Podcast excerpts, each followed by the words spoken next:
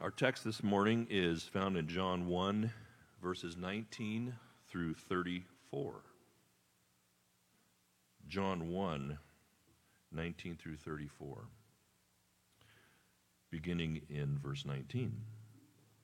And this is the testimony of John when the Jews sent priests and Levites from Jerusalem to ask him, Who are you? He confessed and did not deny, but confessed, I am not the Christ. And they asked him, What then? Are you Elijah? And he said, I am not. Are you the prophet? And he answered, No.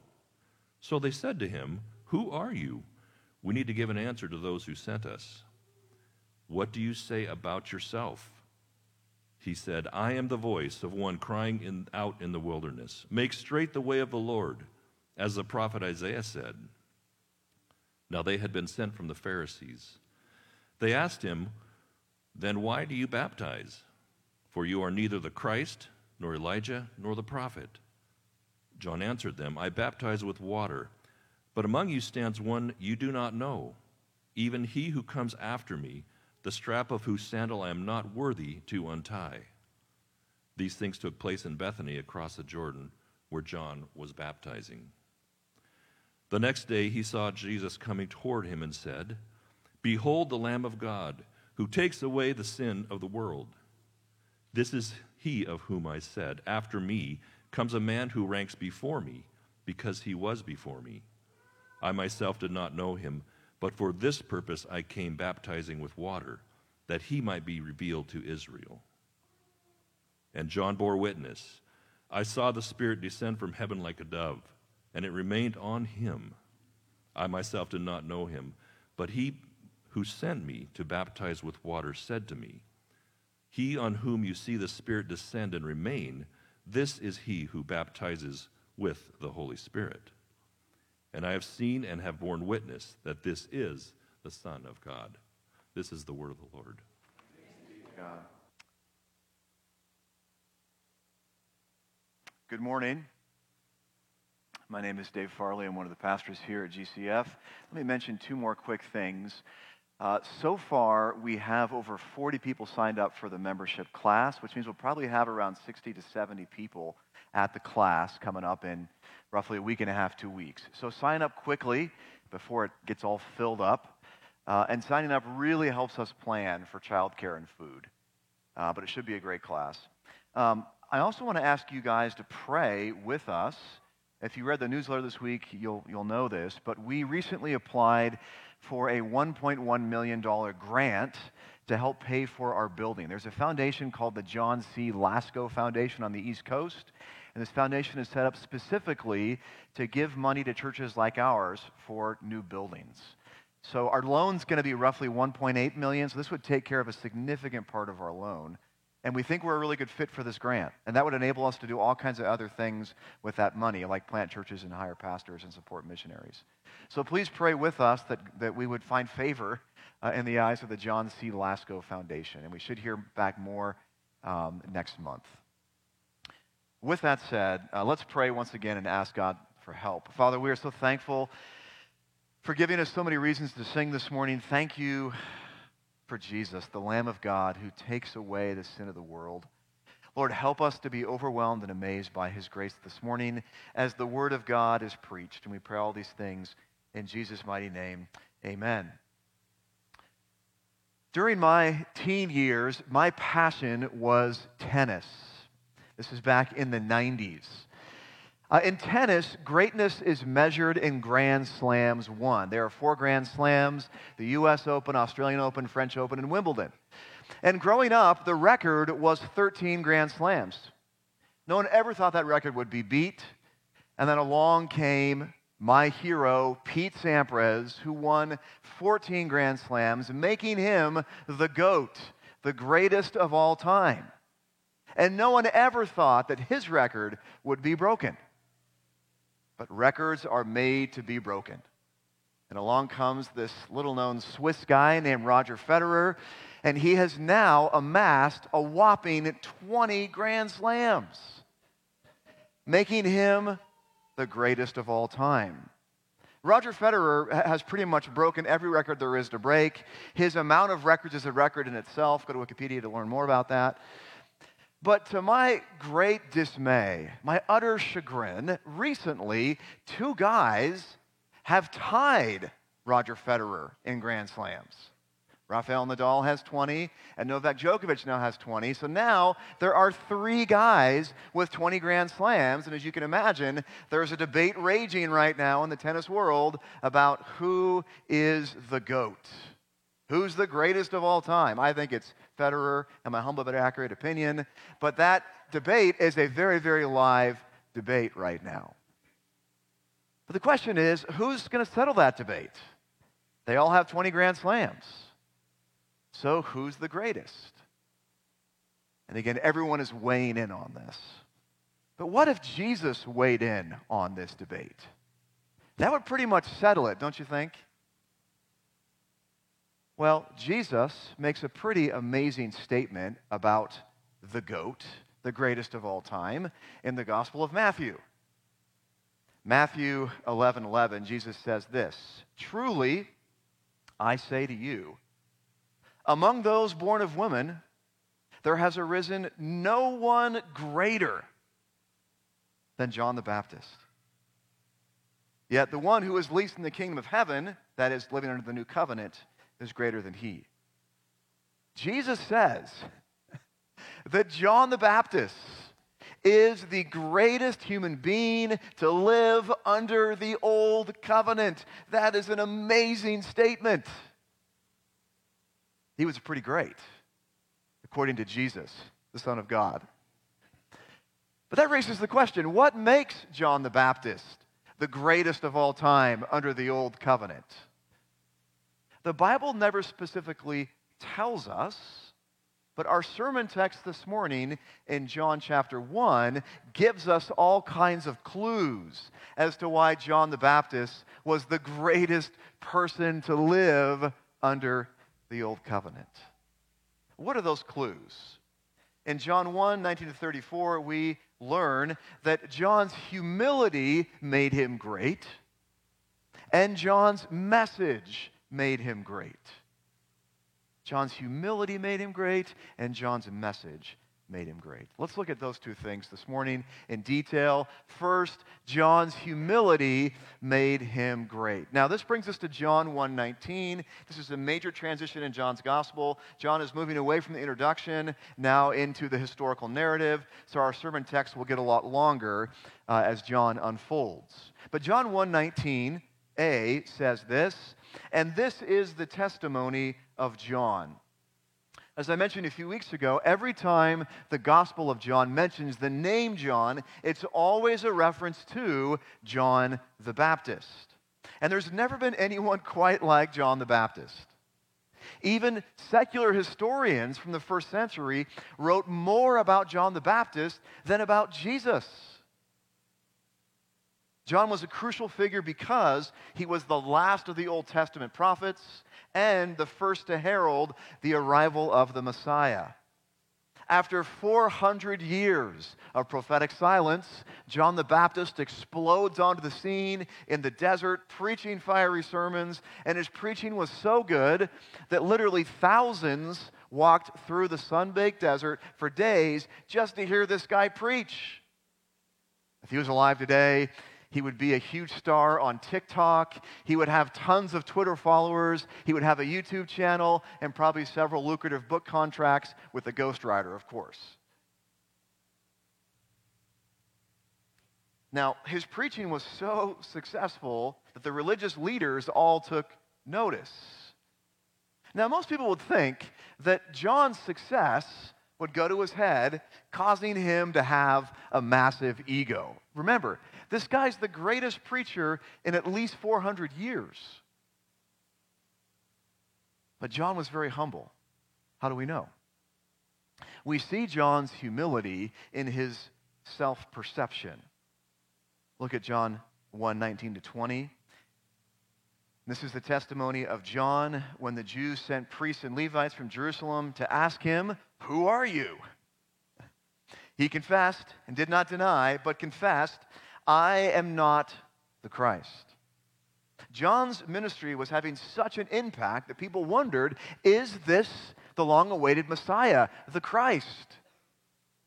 But John says, No, I'm not the Christ. God raised him up to point to the Christ, but he was not the Christ, the anointed one himself. 21a. And they asked him, What then? Are you Elijah?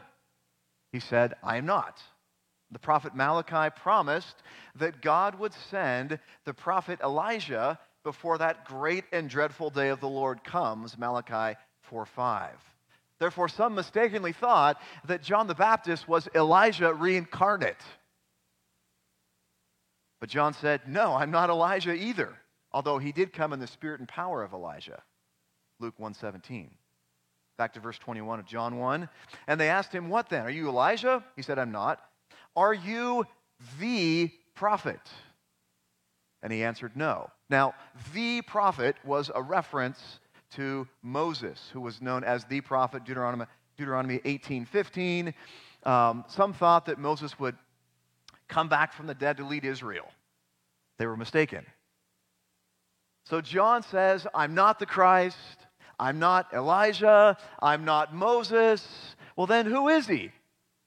And John very humbly says, I am merely a voice. That's all I am. His self perception was that he was just a voice. Verse 22 and 23. So they said to him, Who are you? We need to give an answer to those who sent us. What do you say about yourself? And he said, I am the voice of one crying out in the wilderness, Make straight the way of the Lord, as the prophet Isaiah said. John answers by quoting from Isaiah 43, 700 years before this event. And John basically says, I am a fulfillment of Isaiah's prophecy, and I am merely a voice crying out in the wilderness. Now, when asked who he was, John the Baptist could have said a lot of things. he could have said, I'm kind of a big deal. I, I, was full of the Holy Spirit in my mother's womb. Jesus is my cousin. I'm such a good preacher that people walk through the desert for days just to hear me preach. Furthermore, I was chosen by God very specifically to herald the coming of the long awaited Messiah. And I'm kind of a big deal in Baptist circles. I've baptized a lot of people, in case you haven't noticed. John was a big deal. But what was John's self perception? John says, I'm only a voice. You can't see a voice. No one knows what a voice is wearing, how much money they make, what kind of car they drive. John was just a voice. That's all he was. I recently read this story.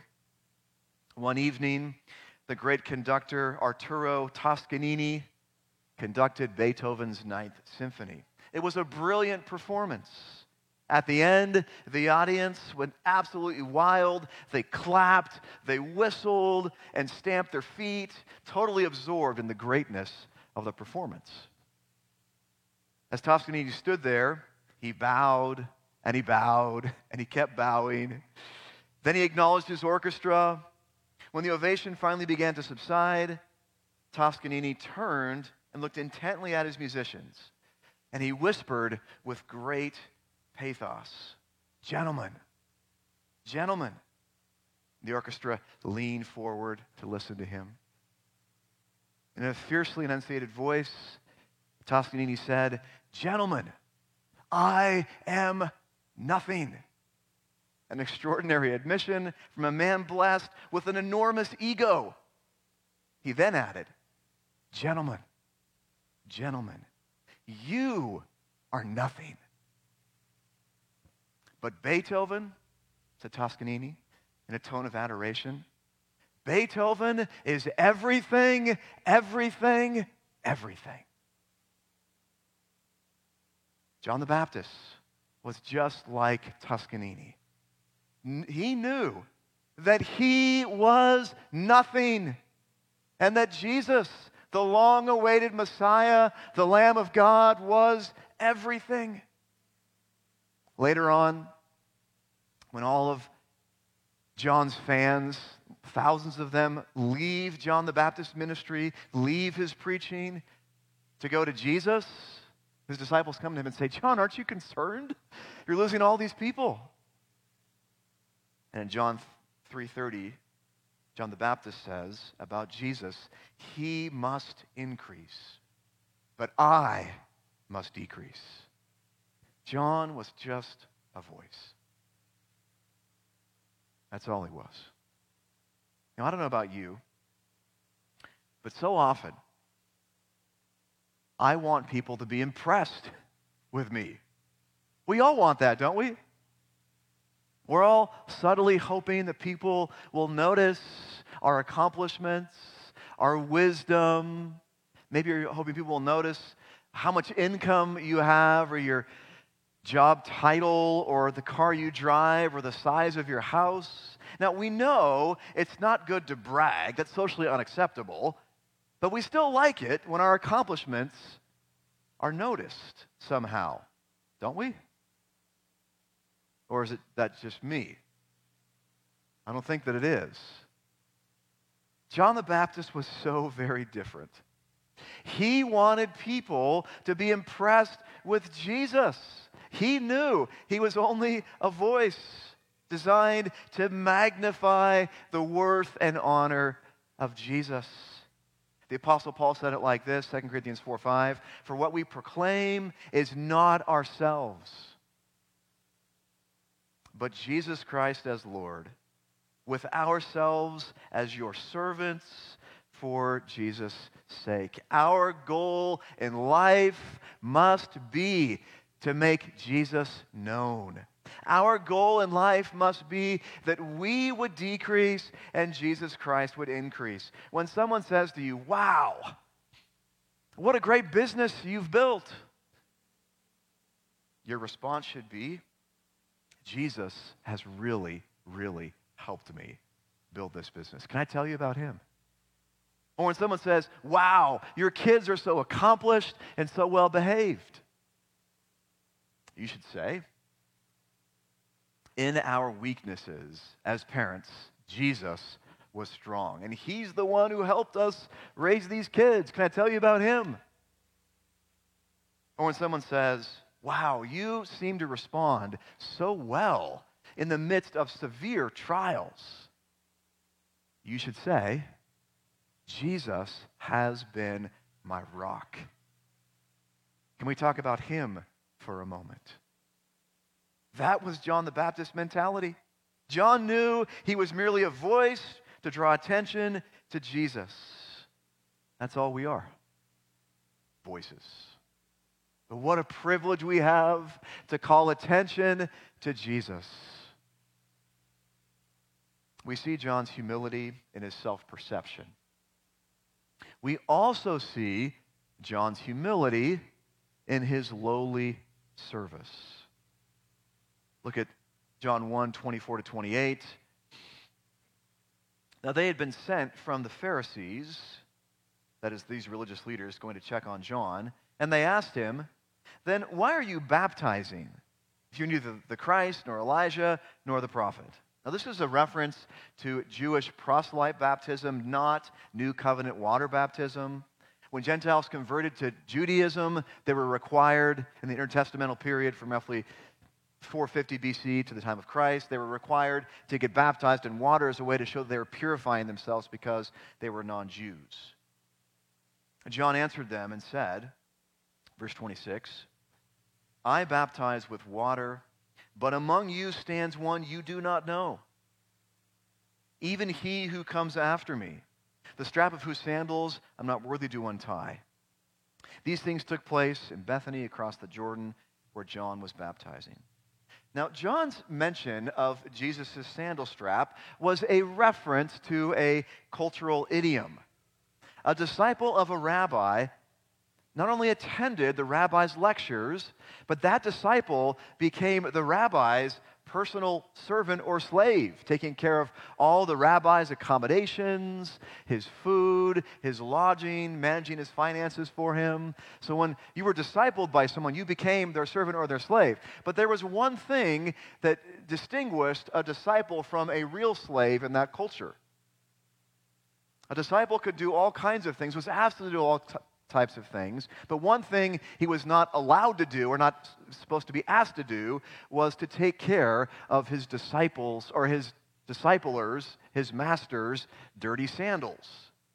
That was off limits. That was simply too low. That was reserved for the slaves in society, not those being discipled by a discipler. But John the Baptist says in verse 27 even he who comes after me, the strap of whose sandal I am not worthy to untie. John is basically saying, I'm not just a disciple of Jesus. I'm not just a slave of Jesus. I'm lower than a slave. I'm not even worthy, he says, to take off his shoes and wash his feet.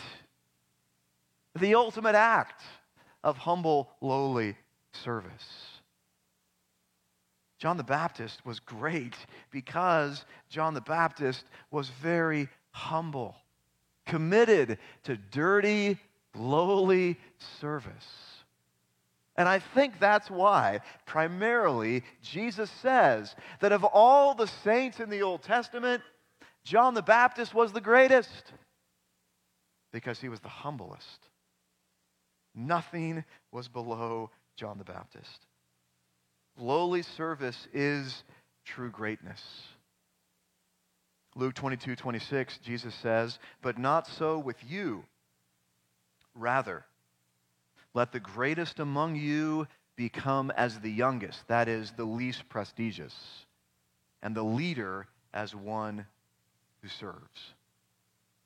As I've said many, many times from this pulpit, humility is the chief virtue of the Christian life. When someone is humble, pretty much everything else takes care of itself. A humble person asks for forgiveness. A humble person gives forgiveness. Humble people serve. Humble people are thankful. Humble people love others. Humble people trust God, not themselves, because they're humble. Humble people are incredibly joyful. Humble people love to draw other people out, to hear about other people. Proud people, on the other hand, are constantly talking about themselves primarily. It's not very fun having a conversation with a proud person, is it? Unless you just love to listen for two hours straight. On the other hand, pride is the chief vice. But here's the problem Pride has a way of blinding us to its reality in our lives. So if you think you're humble, you're probably really proud. If you think this is not a problem for me personally, you're probably really proud. Your pastor is a proud person trying to grow in humility. And the older I get, the more I'm aware of pockets of pride in my life being defensive, argumentative, not wanting to forgive. Those are all manifestations of pride. Not being quick to serve in menial ways. It's a manifestation of pride. My old boss used to say, Dave, in church conflict, if everyone is humble, nobody gets hurt it's going to work out. I, I, think one of the best marriage books, besides the book of Ephesians and Genesis chapter 1, 2, and 3. So the third best marriage book is the book Humility by C.J. Mahaney. Because if both husband and wife are humble in the context of marriage, you're going to have a sweet marriage. If we're not humble, what should we do? Admit to God that we're proud, ask God to help us see our pockets of pride in our lives? Ask God to help us humble ourselves. The Bible commands us to humble ourselves. Not just to be humble, but to humble ourselves before God's mighty hand. I think that's 1 Peter 5 5.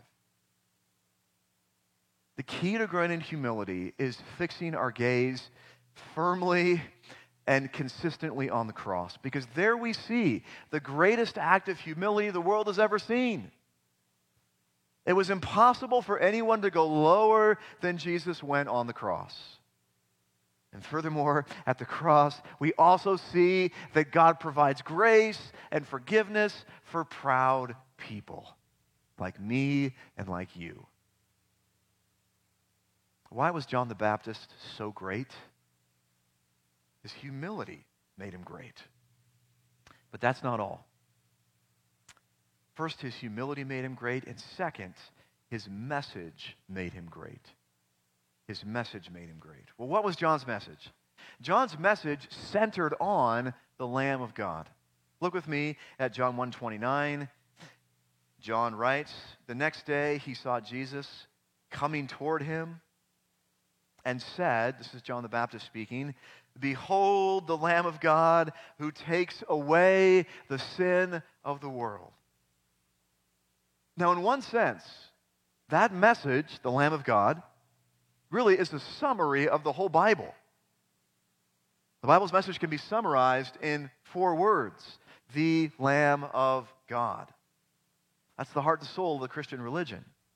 And we see this theme, the Lamb of God, all across the pages of Scripture. Let me just highlight a few of those wonderful places. During the period of the Exodus, the Israelites were told to kill a lamb and sprinkle its blood over your doorposts and door frame, so that way, when the angel of death comes across your house, passes over you, he will not strike down your firstborn child because a lamb was slaughtered in his place. What a wonderful picture of substitutionary atonement.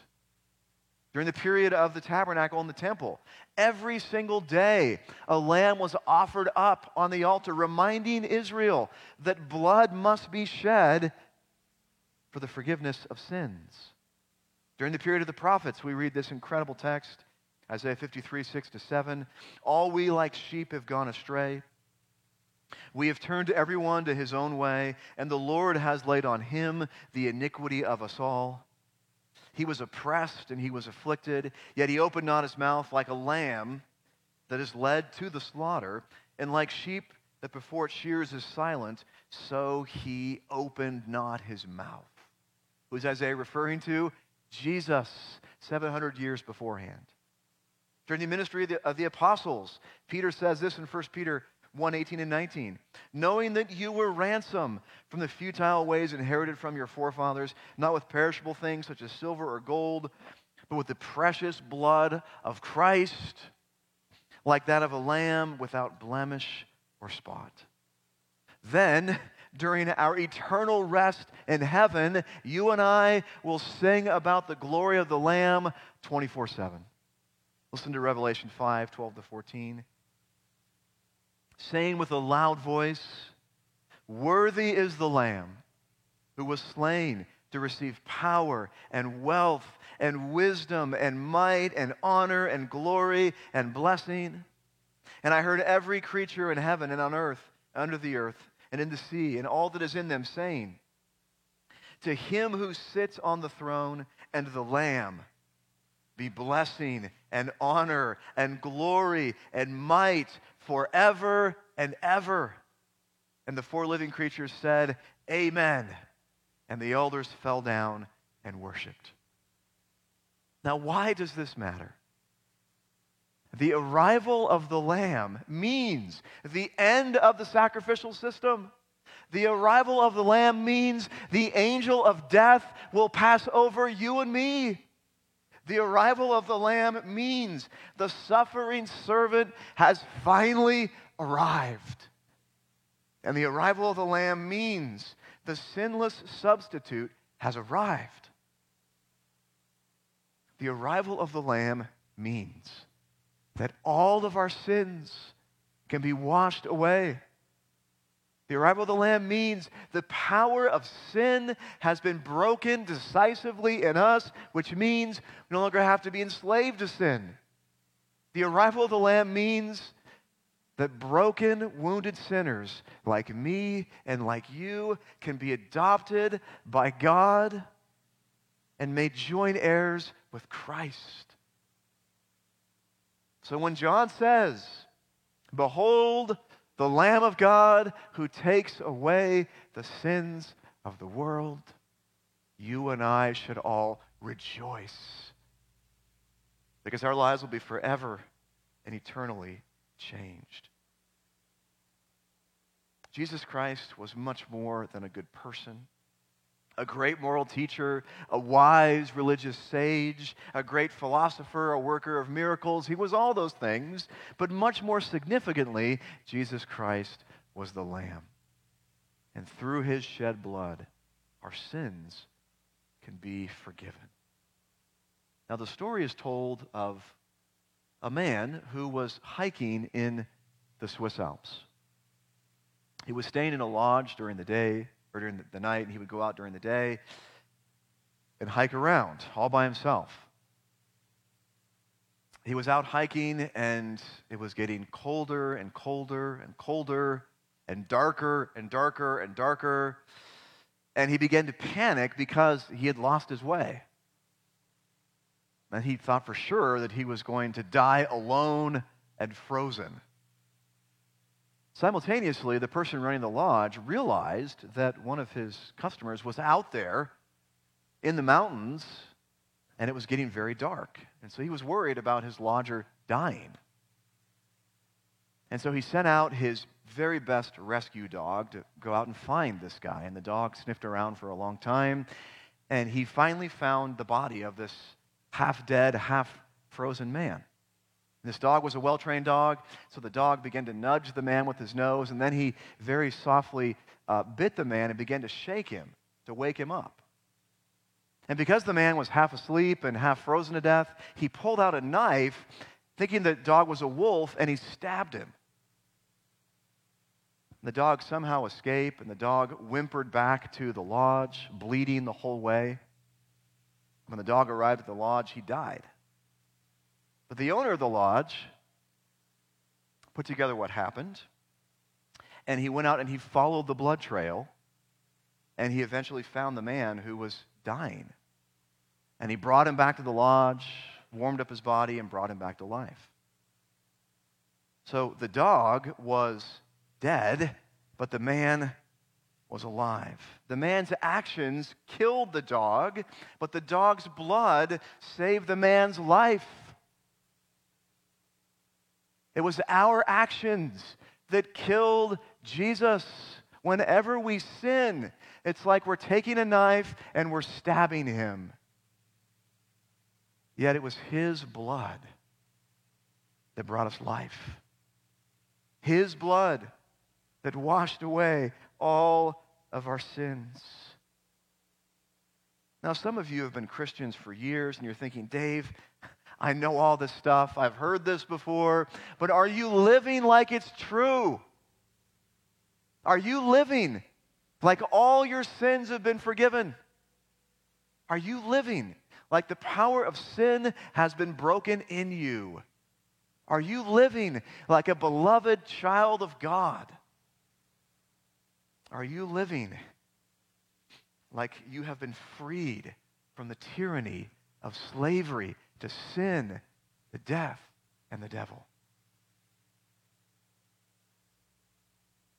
It's very easy for you and I to become very familiar with grace and not be amazed by the Lamb of God.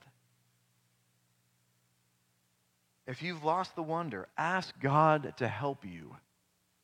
Ask God to restore the wonder by revealing your sins to you and revealing God's grace to you. We're never going to be amazed by grace unless we understand the depravity of our souls. Others of you know about the Lamb, but it's not enough to know facts about the Lamb of God. That will not save you. You must personally trust the Lamb to save you. Have you personally said to Jesus, Jesus, I admit that it's my sins that killed you, and I admit that I need your blood to wash me clean. That's the only way to be reconciled to God. You cannot be saved because your parents believe in the Lamb. You must personally believe in the Lamb. Others know all about the gospel, but they keep it to themselves.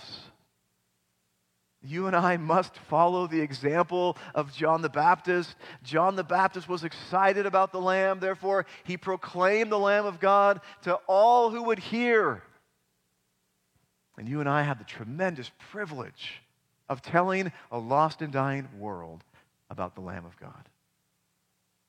John's message centered on the Lamb of God. In addition, John's message centered on the Son of God. Look at John 1, the 32 to 34. And John bore witness I saw the Spirit descend from heaven like a dove, and it remained on him. I myself did not know him but he who sent me to baptize with water said to me, He on whom you see the Spirit descend and remain, this is he who baptizes with the Holy Spirit. And I have seen and I have borne witness that this is the Son of God. Now, there is so much we could unpack in these verses that would take us hours. But let me simply say this about these three verses. Um, John is describing what happened when Jesus Christ was baptized which raises questions. Why was Jesus baptized? Wasn't he sinless? Yes, he was sinless. More than likely, Jesus was baptized as a picture of the baptism that he would endure on the cross when he died as the sacrificial Lamb of God. Furthermore, in Matthew, we read that Jesus was baptized to fulfill all righteousness. Well, what happened when he was baptized? We know from the other gospel accounts that when Jesus went into the waters of baptism, the Holy Spirit descended like a dove on him. Why a dove? A dove was a picture of innocence or purity in the first century. When that happened, when the dove descended on Jesus, by the way, the Holy Spirit remained permanently on Jesus.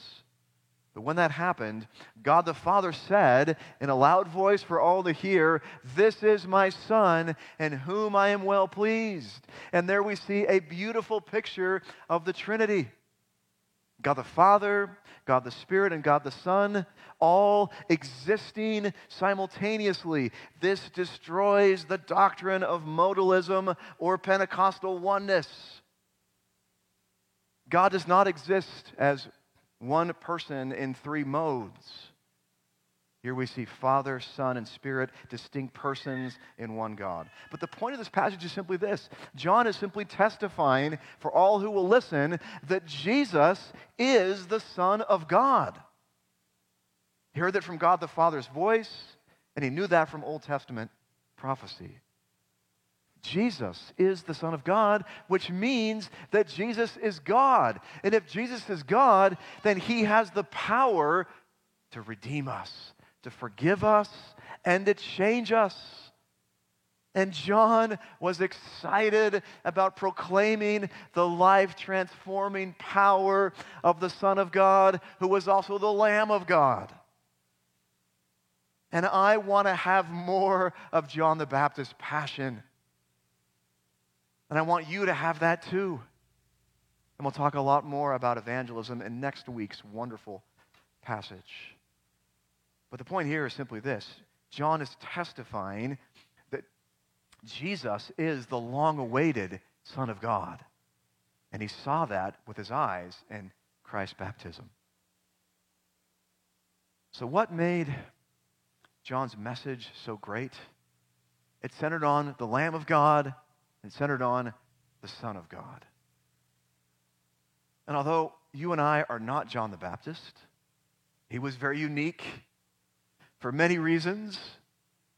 We have the same great privilege of proclaiming the same great message. But so often, so many of us cower when opportunities arise to talk about Jesus.